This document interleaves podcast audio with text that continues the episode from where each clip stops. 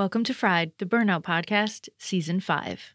The goal of each Fried episode, whether you're an entrepreneur, parent, employee, or otherwise defined, is to create moments of spontaneous healing by ensuring that you feel seen, heard, connected to others, and validated. By doing this, Fried fulfills its mission to kill the shame, blame, and judgment associated with burning out, and Fried adds to its original goal of creating a movement to hashtag end burnout culture. Should you need a coach, Fried coaches are standing by to help guide you through recovery. Book a call anytime by visiting the links in the show notes. Should you need a speaker, you can hire me, Kate, and you can rest assured that your people will have fun and learn about burnout at the same time. In the meantime, I'm ready to give you this week's episode, which will help you heal just a little bit more starting now. Hello, fried friends. Today we are discussing cycles. Why? Because we experience lots of cycles, but we don't talk much about them because our Western culture prefers linear thinking. But we don't live life in straight lines. Nature is cyclical and moves in circles, and we are a part of nature. We go round and round through life, like our Earth around the sun and the Earth on its own axis. When we think about life being point A to point Z, we miss out on the wisdom we gain when we have awareness of what we learn through repetition. One of the only places that our culture talks about cycles is with regards to history repeating itself, especially around trying to prevent horrific history from repeating itself. This is important because not looking at it and letting preventable history repeat it is an ingredient in the recipe for burnout. But we aren't going to look at that cultural cycle today. Instead, I'm bringing our attention to the natural cycles we experience as humans and how we can influence our personal lives by honoring these cycles and learning from them. The bonus being that when we, enough of us, are focusing on what we can control in our personal lives, we will influence our culture.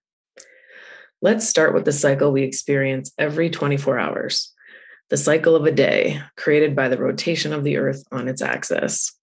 We have experienced enough sunrises and sunsets to know that this cycle continues. Generally speaking, because I know that not everybody has this schedule, but for the sake of example, hear me out. Over time, as we have repeated this cycle day after day, we have learned that we naturally wake up after the sun rises and that different breakfasts and lunches create varying levels of energy and mood for the daylight hours. And that we tend to get tired once the sun sets and eventually go to sleep for the night, knowing that the sun will wake us again the next morning. We may not have had conscious awareness about this learning process over the course of our lives because our brain does it for, for us unconsciously, but we can bring conscious awareness to it and learn from it to make different choices in the future with the aim to improve our future experiences. There's lots of research about how important this daily cycle is for humans. Our circadian rhythm guides many processes in our body and is therefore a key player in determining our overall health. This is why you hear lots about the importance of morning routines and sleep hygiene. It's because it optimizes circadian rhythm. That's all I'm going to say about that for today. So if you want more neuroscience on that, go to the Huberman Lab podcast. He talks about this lots. Another cycle we all experience annually is the changing of the seasons. Here in the Northern Hemisphere, we're in summer. Next, we will experience fall, then winter, and eventually spring emerges again and turns back into summer, and so on. Even if you are in the southern hemisphere, you experience this order of the seasons, even if at the opposite time of the year, as we do in the north. Wherever you live, here's what it looks like when we are in tune with the seasons. In summer, it is generally the hottest time of the year because these days have the most intense and longest duration of sunlight. When we are LIVIN, our best summer life, we tend to utilize this light and are generally more active and outside, running around, socializing. We tend to eat lighter and fresher because we can take advantage of all of the food growing around us, and the trees are full of deep green leaves. In fall, the daylight wanes and so do the temps, along with our activity levels. We tend to spend more time inside and start to go inward and get quieter. The trees shift inward too, and in the process, the leaves turn color and eventually fall to the ground. We eat more cooked foods to, count, to counter the cooler temperatures and take advantage of the squashes, pumpkins, and root veggies of the last harvest of summer. In winter, it's generally much colder and darker than the other seasons. The trees are bare and hibernating like many of the animals. We tend to spend most of our time indoors, cozied up with warm beverages and blankies, and hopefully getting to bed earlier since it's darker earlier. We eat mostly hearty, cooked foods to keep us warm and insulated. Or maybe that was just what us Minnesotans did to make it through those below zero temps in the depths of winter. Never soon enough, in my mind, spring comes around again and the days lengthen. The increased sunshine encourages buds to form on trees and sprouts to surface. We start to go outside and get more active to shake off winter. We get our hands on the asparagus and other sprouting greens and lighten up our meals again. Of course, there are variations on what the seasons look like depending on where you live, but this is generally what we experience as we move through the seasons. Or maybe not, because with heating, cooling, and lighting, and grocery stores being stocked with food from all over the world so that we can have anything anytime we want, it gets very easy to ignore what's happening in each season. And when we lose track, we do eat and wear the same things every day, no matter what the season. But when we take a look outside, or even better, get out there and interact with nature, we will more naturally be in tune with the rhythm of the season and what we need during each of them because we are more in relationship with it. When we are, we tend to naturally shift our lifestyle in ways that balance our insides with our external environment. Being in tune with the cycles of the day and the year help us to be more in tune with ourselves and what we need at each phase of the cycle. There's another layer to this especially for those who menstruate. The cool thing is is that the seasons we experience over the course of the year are the same ones that menstruators experience over the course of the month. We go through this same waxing and waning of the seasons during one menstrual cycle, which of course is also one moon cycle. And in recognizing this microcosm, it's super helpful if you want to set yourself up for success in each phase of your menstrual cycle. Those who menstruate generally do so for 40 or so years, with, obsec- with exception, of course. So we would most certainly benefit over time by having awareness of what we go through each month for approximately 480 months of our life. And what makes that process easier and more enjoyable? Am I right? Unfortunately, most of us aren't given a very good user manual for the hormonal experience, even in the best of circumstances. And in some circumstances, we're never given one at all. And it's not just women that benefit from this knowledge. All of the people that women are in relationship will also benefit from this knowledge. Let's break it down so we're on the same page. Menstruation is the time of the cycle when we bleed. It is the winter phase of the menstrual cycle from the time bleeding stops until ovulation is the spring phase of the cycle. Ovulation is the summer phase, and the time between ovulation and when bleeding starts again is the fall phase of the cycle. When we understand this correlation of seasons to phases and the similarities we experience hormonally during each, we can use our knowledge of the season to guide us throughout our cycle. This takes that complicated chart with the lines going in all directions that we were shown in puberty that was supposed to describe what was happening for us inside and makes menstruation a much more user friendly experience.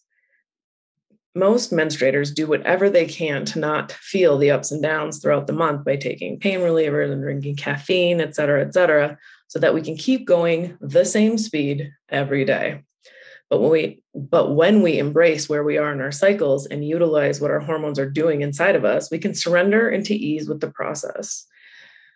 This is much more desirable than fighting with ourselves and being frustrated with the pressure to be something we are currently not. Just like how wellness enthusiasts recommend that we eat fruits and veggies that are in season we want to do the same during our menstrual cycles. We can benefit from eating more like it's winter outside when we're bleeding and more like it's summer when we're ovulating. Of course, there's a spectrum to this, just like all things in life. For example, when it's actually winter outside, you may not want to eat only fresh raw foods when you're in the summer phase of your cycle and ovulating, but you can eat fresher and lighter during that time if it's too cold for a salad. Or you may not want to eat the same hearty stew that you make in the depths of winter when you're bleeding in summer, but you may want to stir fry your veggies instead of having them raw. The same is true for how your exercise needs can shift and how your energy and mood goes up and down depending on where you are in your cycle. If you're interested to know more about how energy levels and moods shift as we move through the menstrual cycle and how to eat, exercise, and schedule your life in each phase to make your life easier, and more enjoyable, I've got you. Join me for class on Tuesday, July 26th, when I will go over all of this for you on Zoom. I'll give you more details for this at the end of the episode. But first, I want to share about what it was like for me to go through this shift of paying more attention to myself as I cycled. As some of you listeners already know, I am an acupuncturist. What I haven't mentioned much about previously is that I have spent much of the past 10 years teaching the five elements of Chinese medicine via acro yoga and Thai massage. The five elements are also known as the five phases, which better describe the way they cycle in nature. Each phase corresponds with a season. These phases provide a framework for describing, understanding, and playing with the cycles of life the internal cycles, the environmental cycles, and the cosmic cycles. The five element theory can be applied to your life as micro or macro as you like. Here's why that's relevant. About seven years ago, I finally realized that while I was giving my students and patients permission to flow along with these ever changing cycles, I wasn't giving that same permission to myself. I was still aiming for the one right way to exercise and to eat to be healthy and to maintain my ideal weight. With this epiphany, I found it where I wasn't expecting it in variability and flexibility.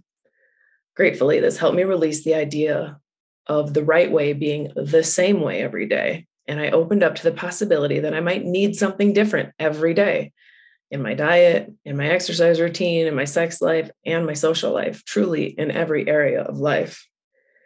This was revolutionary for me. I gave myself permission to feel what I felt and to give to myself in whatever way felt correct in each phase and each moment. And I must admit, that was not as easy as it sounds. Doing what I need in each moment did not fit my very busy and precisely scheduled lifestyle back when I was trying to do and be all of the things for all of the people. This realization wasn't out of nowhere. It was prompted by a friend who recommended a fabulous book called Woman Code by Alisa Vitti.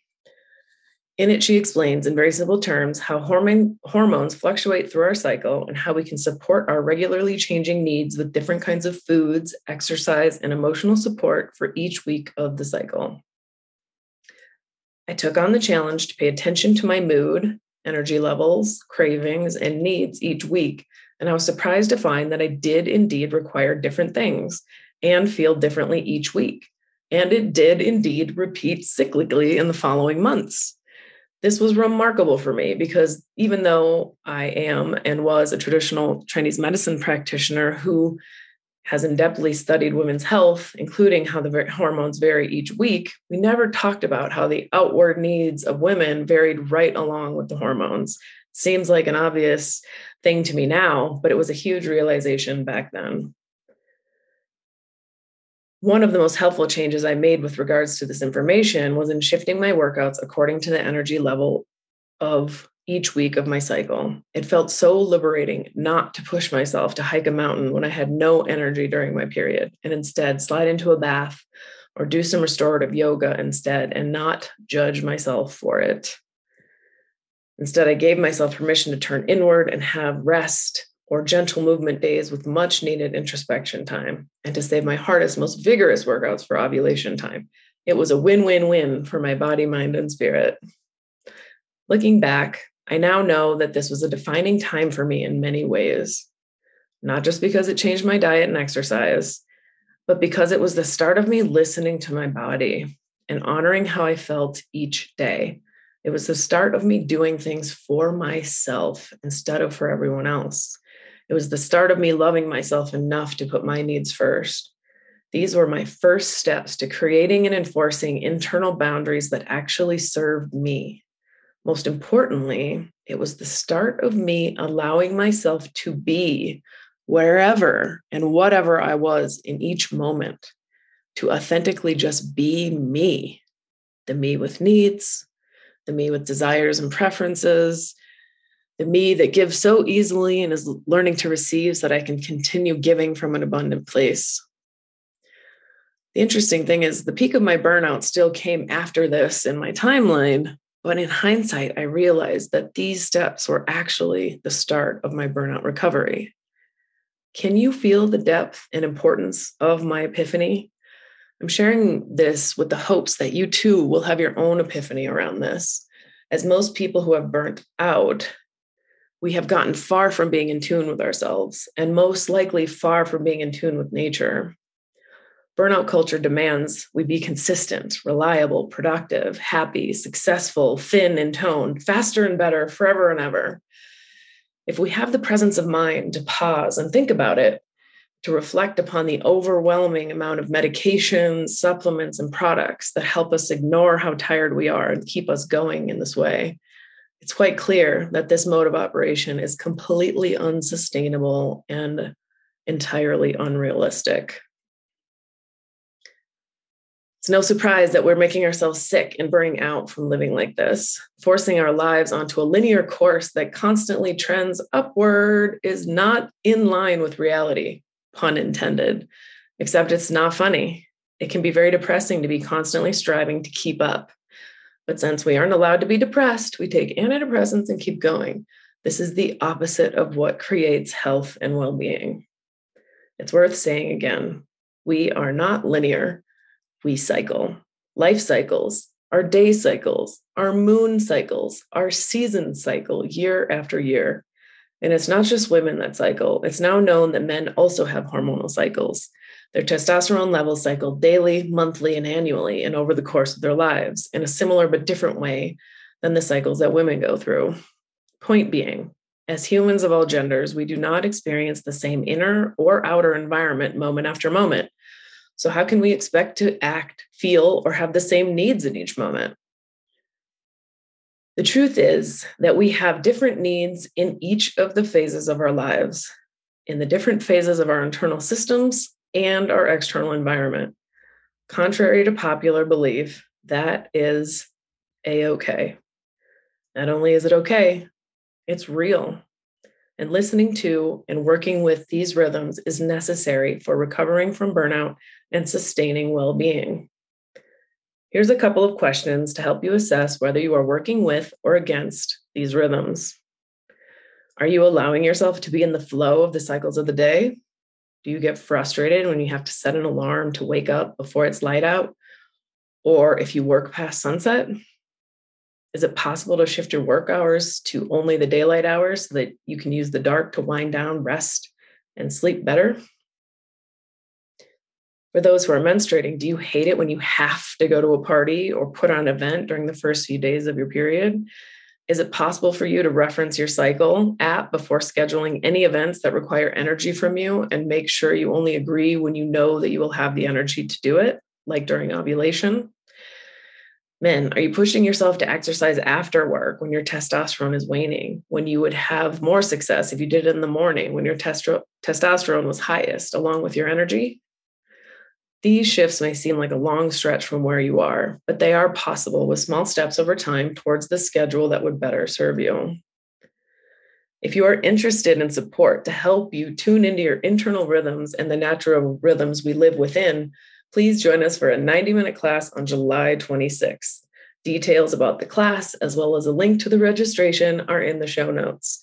We will record this class so that you can have access to the info, even if the time doesn't work for you. This material isn't time sensitive. It is beneficial no matter when you start applying it to your life. So grab this info now and apply it whenever you are ready.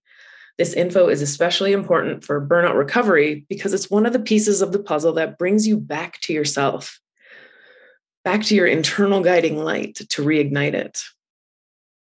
And with that light, have it illuminate your unique path in this life, the path where you get to shine from the inside out so you can radiate in the way that only you do.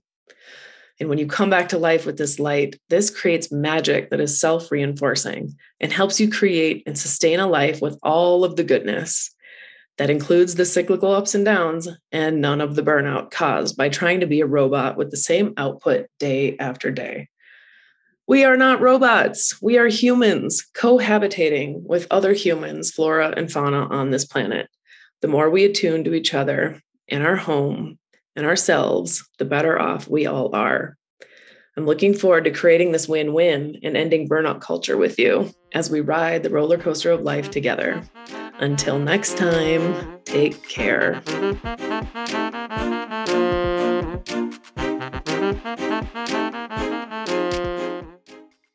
This podcast is a part of the C Suite Radio Network. For more top business podcasts, visit c-suiteradio.com.